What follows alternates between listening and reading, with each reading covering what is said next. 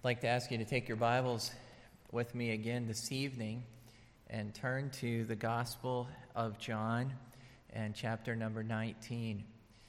If you were able to uh, listen with us this morning, we were in this same text, John chapter 19, on this Good Friday. I'd like to ask us to return there uh, this evening. And if you are just uh, jumping in this evening, it's really completely up to you, but in these unusual uh, days that we're in um, during this season with the coronavirus, you, you may want to stop and go back and, and catch the message from this morning and then get to this one after. But uh, however it works for you, we trust it'll be a blessing and just help us in the entire uh, weekend of the celebrating of the death, burial, and resurrection of Christ. When we uh, take the four gospel accounts and they are synchronized together, we discover that it was nine in the morning when Roman soldiers first nailed Jesus to the cross. And then, as we communicated, raised it up to the sky and dropped it into its, its hole on the, in the ground on that hill of Calvary. And we learn that it was three in the afternoon that Jesus did as the last phrase of verse 30, right here, John chapter 19, verse 30. When Jesus therefore had received the vinegar, he said, It is finished, and bowed his head and gave up the ghost. Luke's record tells us that he, he did that right after speaking for the seventh time from the cross and saying, Father, into thy hands I commit my spirit. And the focus of our attention this evening is going to be what happened in those hours that followed the death of Jesus from, from 3 o'clock on. And in particular, what happened to his body between the crucifixion and the resurrection. After Navy SEALs killed the terrorist mastermind Osama bin Laden on May uh, 2nd, 2011. There were appropriate steps taken, of course, to positively identify the body, but then the corpse was released out into the sea. Some say that the condition of the body was a gruesome sight and that there were fears that if the photos or the video was made public, it it might end up being a resource that would kind of solicit sympathy and end up recruiting more terrorists. There were additional concerns communicated that if the body was buried on land, that the burial location might become somewhat of a new monument to be revered by terrorists. And it seems to me that these were worthy considerations. It was probably a wise course of action to uh, to release the body out into the sea. But the absence of a more public display uh, has uh, uh, given rise to multiple conspiracy theories. No matter where you land on the decision of what to do with the body of Osama bin Laden, it is obvious that, that actions taken concerning the corpse were of some significance. And I mention that this evening because what happened to the body of Jesus from the time it expired on the cross until the resurrection also had so much significance in the eyes of God that the Holy Spirit saw fit to move the Apostle John to actually go to fairly considerable lengths to tell us about the body of Jesus, both when it was still in the hands of his enemies that contributed his crucifixion, as well as when it moved in, into the care of his friends. And it's verse number 31, right here in John 19, that begins to tell that story. And as we learn here that the initial chain of events was, was provoked by a request of uh, Jewish leadership that orchestrated the crucifixion. They were approaching what verse 31 talks about as the Sabbath and a special Sabbath, high Sabbath. They were approaching that special Sabbath connected to Passover observance. And they desired for uh, the bodies to be taken down before the commencement, which would have been at 6 p.m. Now, it was typical uh, Roman practice to leave the condemned ones on the cross as long as they might endure. According to the records of the time, some individuals would not expire for days. And, and the Romans uh, would leave uh, their condemned ones in that kind of situation, both to prolong the punishment, but also to send an intimidating message to all observers. But again, it was the Jews, verse 31, because of the Passover observance that made a special appeal, and you can see to Pilate himself, to the Romans, to alter their practice on this occasion. And one means of hastening the death of one nailed to the cross was, at the end of verse 31, that their legs might be broken. It was um, to, to really smash their legs with a mallet right below the knees. The result of that would be that they could not push up and away from the cross and get a better breath. But in verses 32 and 33, when the soldiers came to carry out their task, they did break the legs of the first and of the other. But verse 33 when they came to Jesus, they found that he was already dead. And so they did not render this crushing blow to the legs.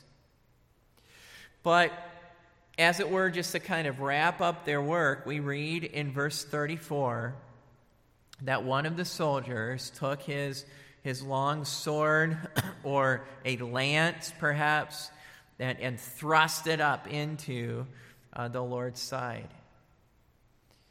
The combination then is that they did not break a bone of the Lord's body, but they did pierce his body from the side right up into the chest cavity. And with those details in view, John turns to pointing us to the significance of those events involving the Lord's body. And you can see, if you look at verse, 37, uh, verse 36, these things were done that the scripture might be fulfilled. And verse number 37 starts the same way. And again, another scripture saith. And so, verse 36, his bones not being broken. Verse 37, his being pierced by that spear. Both of those are fulfilling Scripture. Now, in verse 36, John cites an expression that is found in Exodus 12 and verse 46 and Numbers 9 and verse 12. If you don't have that in the margin, you want to jot that down. But what is very interesting is that in both contexts, the phrase is not referring to a man. It's actually referring to a sacrificial lamb whose bones would not be broken. But what is even more interesting is that neither of those references, I'm saying Exodus 12 and Numbers 9, neither of those are referring to the regular lamb slain on a daily basis, but they are referring to the Passover lamb itself. And when John, again, years later now, looks back on this scene and he, uh, he had been an eyewitness and, and he's recalling the details of those scenes, he's actually making the connection with uh, between those phrases and what took place in regards to Jesus. Like the Passover lamb, Jesus was a male. He certainly was without moral blemish and spot. He was offered on the Passover week in the month Nisan. He died as a substitute. And in the end, not even a bone was broken. And this detail regarding his bones was fulfilled while his body was still in the hands of, I'm referring to, of his enemies.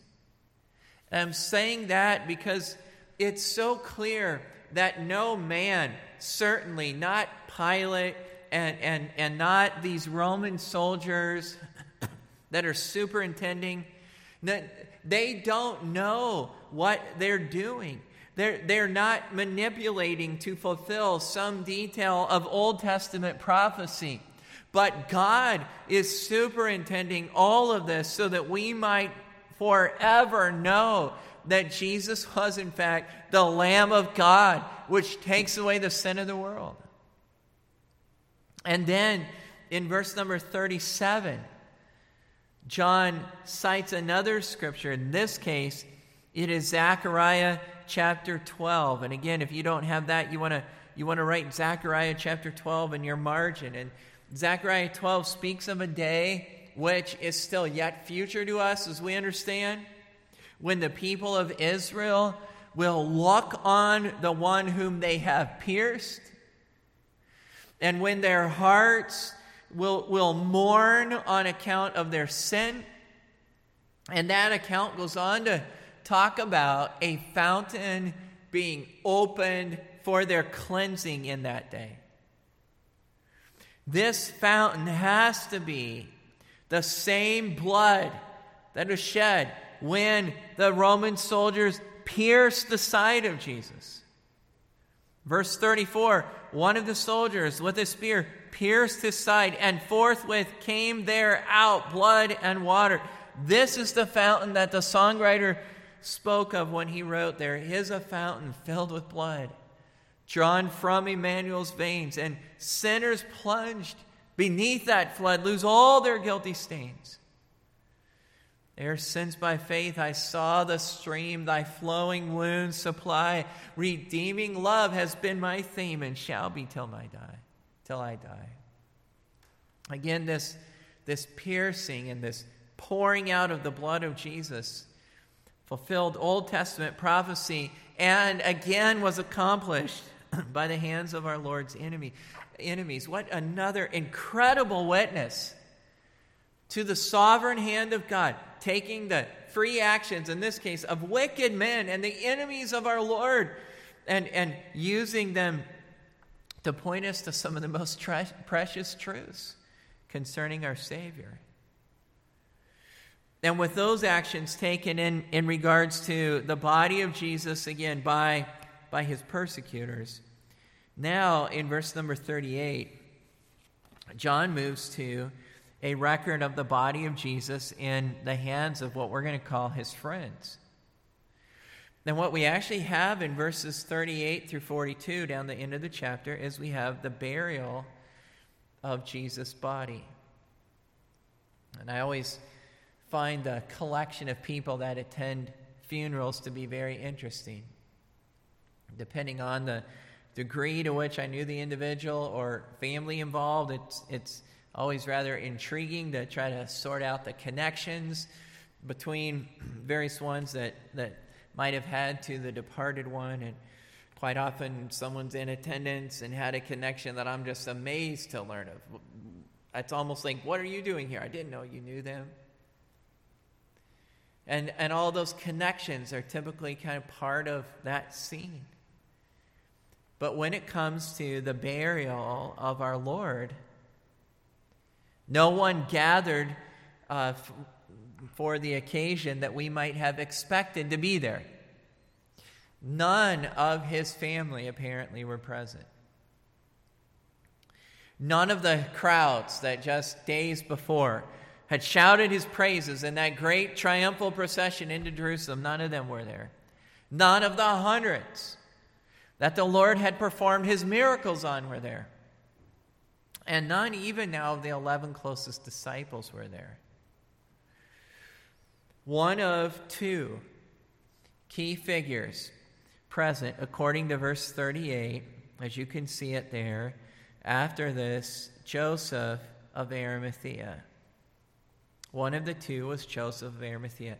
Matthew 27 and verse 57 tells us that Joseph was a rich man. Mark uses terminology to suggest that, uh, or that suggests that he was a prominent member of uh, the ruling body known as the Sanhedrin.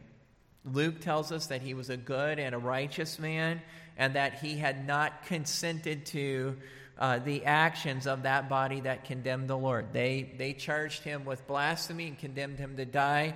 And, and Joseph, uh, though it was not unanimous because he did not consent.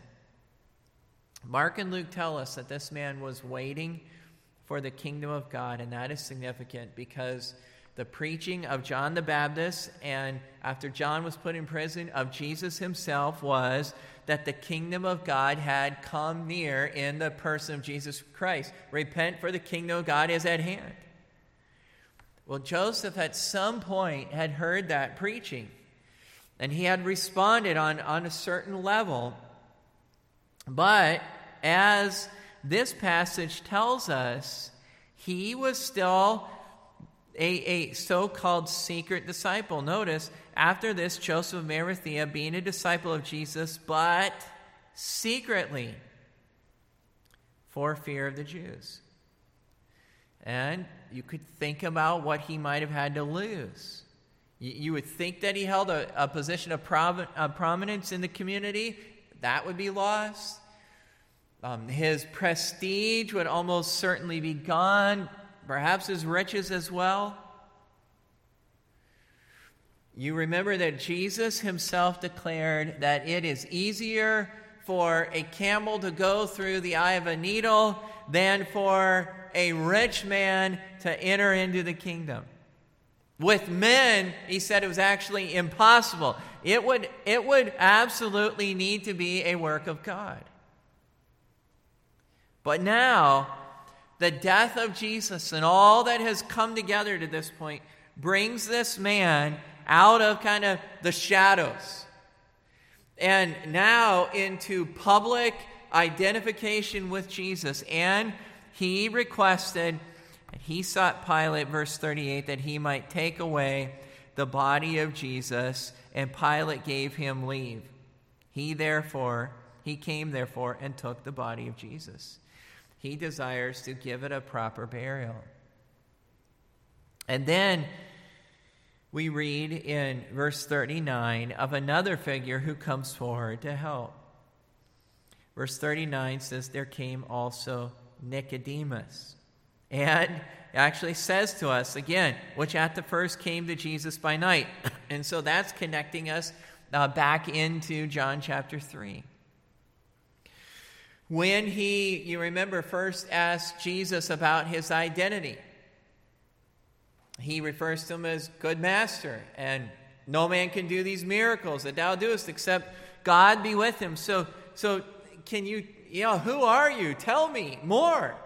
Jesus said to him that Nicodemus, like every other man, was going to have to be born again to enter the kingdom of God.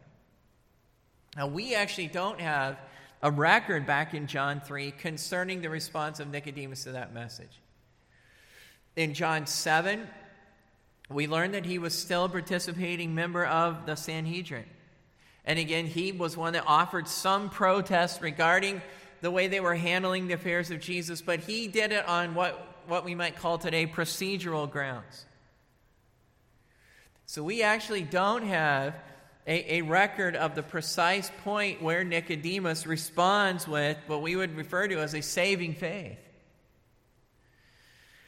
So, what you have in the picture of both of these men is they had both made some previous movement towards Christ.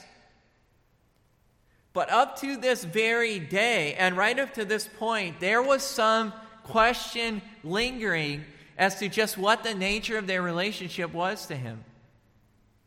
However, at this point, they have counted the cost of being marked individuals for the rest of their lives. And now they choose public identification with Jesus.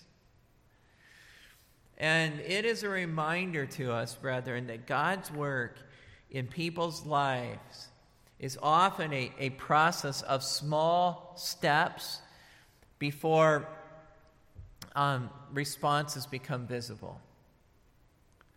The genuine work of God's grace in some hearts appears to be a slow process. But you can think about some contrasts even during this week. Judas, who we studied on Sunday evening, was initially bold, but fell completely away. Nicodemus was initially slow, but demonstrated measured growth and obvious growth. And it is a reminder to us not to look at the drama that may or may not accompany the profession, but to continue to look for signs of growing in grace and in the knowledge of the Lord. And with these two men, we now see this come out into open view. And as we turn our attention back to the body and their care for it, I do just want to have us note that, that granting the body of Jesus to Joseph was contrary to custom. The custom was for the government to give the bodies of criminals over to the next of kin unless they were involved in what would be called sedition. And if the criminal was accused of, of rebellion against the government, and that was the case with all three of these crucified on this day, that body was then essentially dumped outside of the city in a common burial ground without any distinction, any honor, any remembrance. Now, now more could be considered from gospel accounts of the scene in regards to the, the, the care of the body, the details of the tomb. But I do want to draw your attention to this whole matter of the change of burial locations. Because that is significant in reference to another Old Testament prophecy. Turn with me back to Isaiah chapter 53. Isaiah chapter 53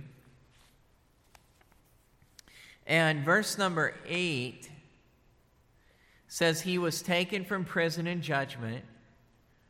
Who shall declare his generation? For he was cut off from the land of the living. For the transgression of my people was he stricken. Again, cut off on the cross to be the payment for our sin. But now notice verse 9 and he made his grave with the wicked. And I'll and I actually just pause here. This the Hebrew grammar here, all of the scholars indicate, would say more like um, his grave was made, as opposed to his making it. That is, what, what they were preparing to do was to bury him with the wicked. And you can even see that his grave was made with the wicked. That was the appointed lot for his burial. But instead, when he came to die, where was he actually buried? Notice verse 9. He made his grave with the wicked and with the what? And with the rich in his death. And then it goes on to say he had done no violence, neither was any deceit in his mouth. Of course, that is absolutely true from God's perspective, and it's true. But he died as a condemned criminal. His appointed lot, in terms of the bearing of his body, would have been with the wicked, first part of the verse. But on account of these actions of Joseph and Nicodemus, his body ends up being buried in a rich man's grave. And again, brother, I know that we're having to apply our minds a fair amount uh, to, to these phrases and in some cases to details. But, but we, can be, we can be almost certain again that Joseph and Nicodemus did not have Isaiah 53 in mind. Isaiah 53, verse 9 in particular in mind. I mean, these are new converts, and at this point, they're behind the scenes converts. But the unseen hand of God, if you want to refer to it that way, is moving men behind the scenes. And a prophecy that's given here in Isaiah 700 years before is being fulfilled in amazing detail about the dead body of Jesus. And I want to remind us that as we're as we're spending our time focused on what's happening to the body, that his burial, the burial of his body, is part of the gospel message.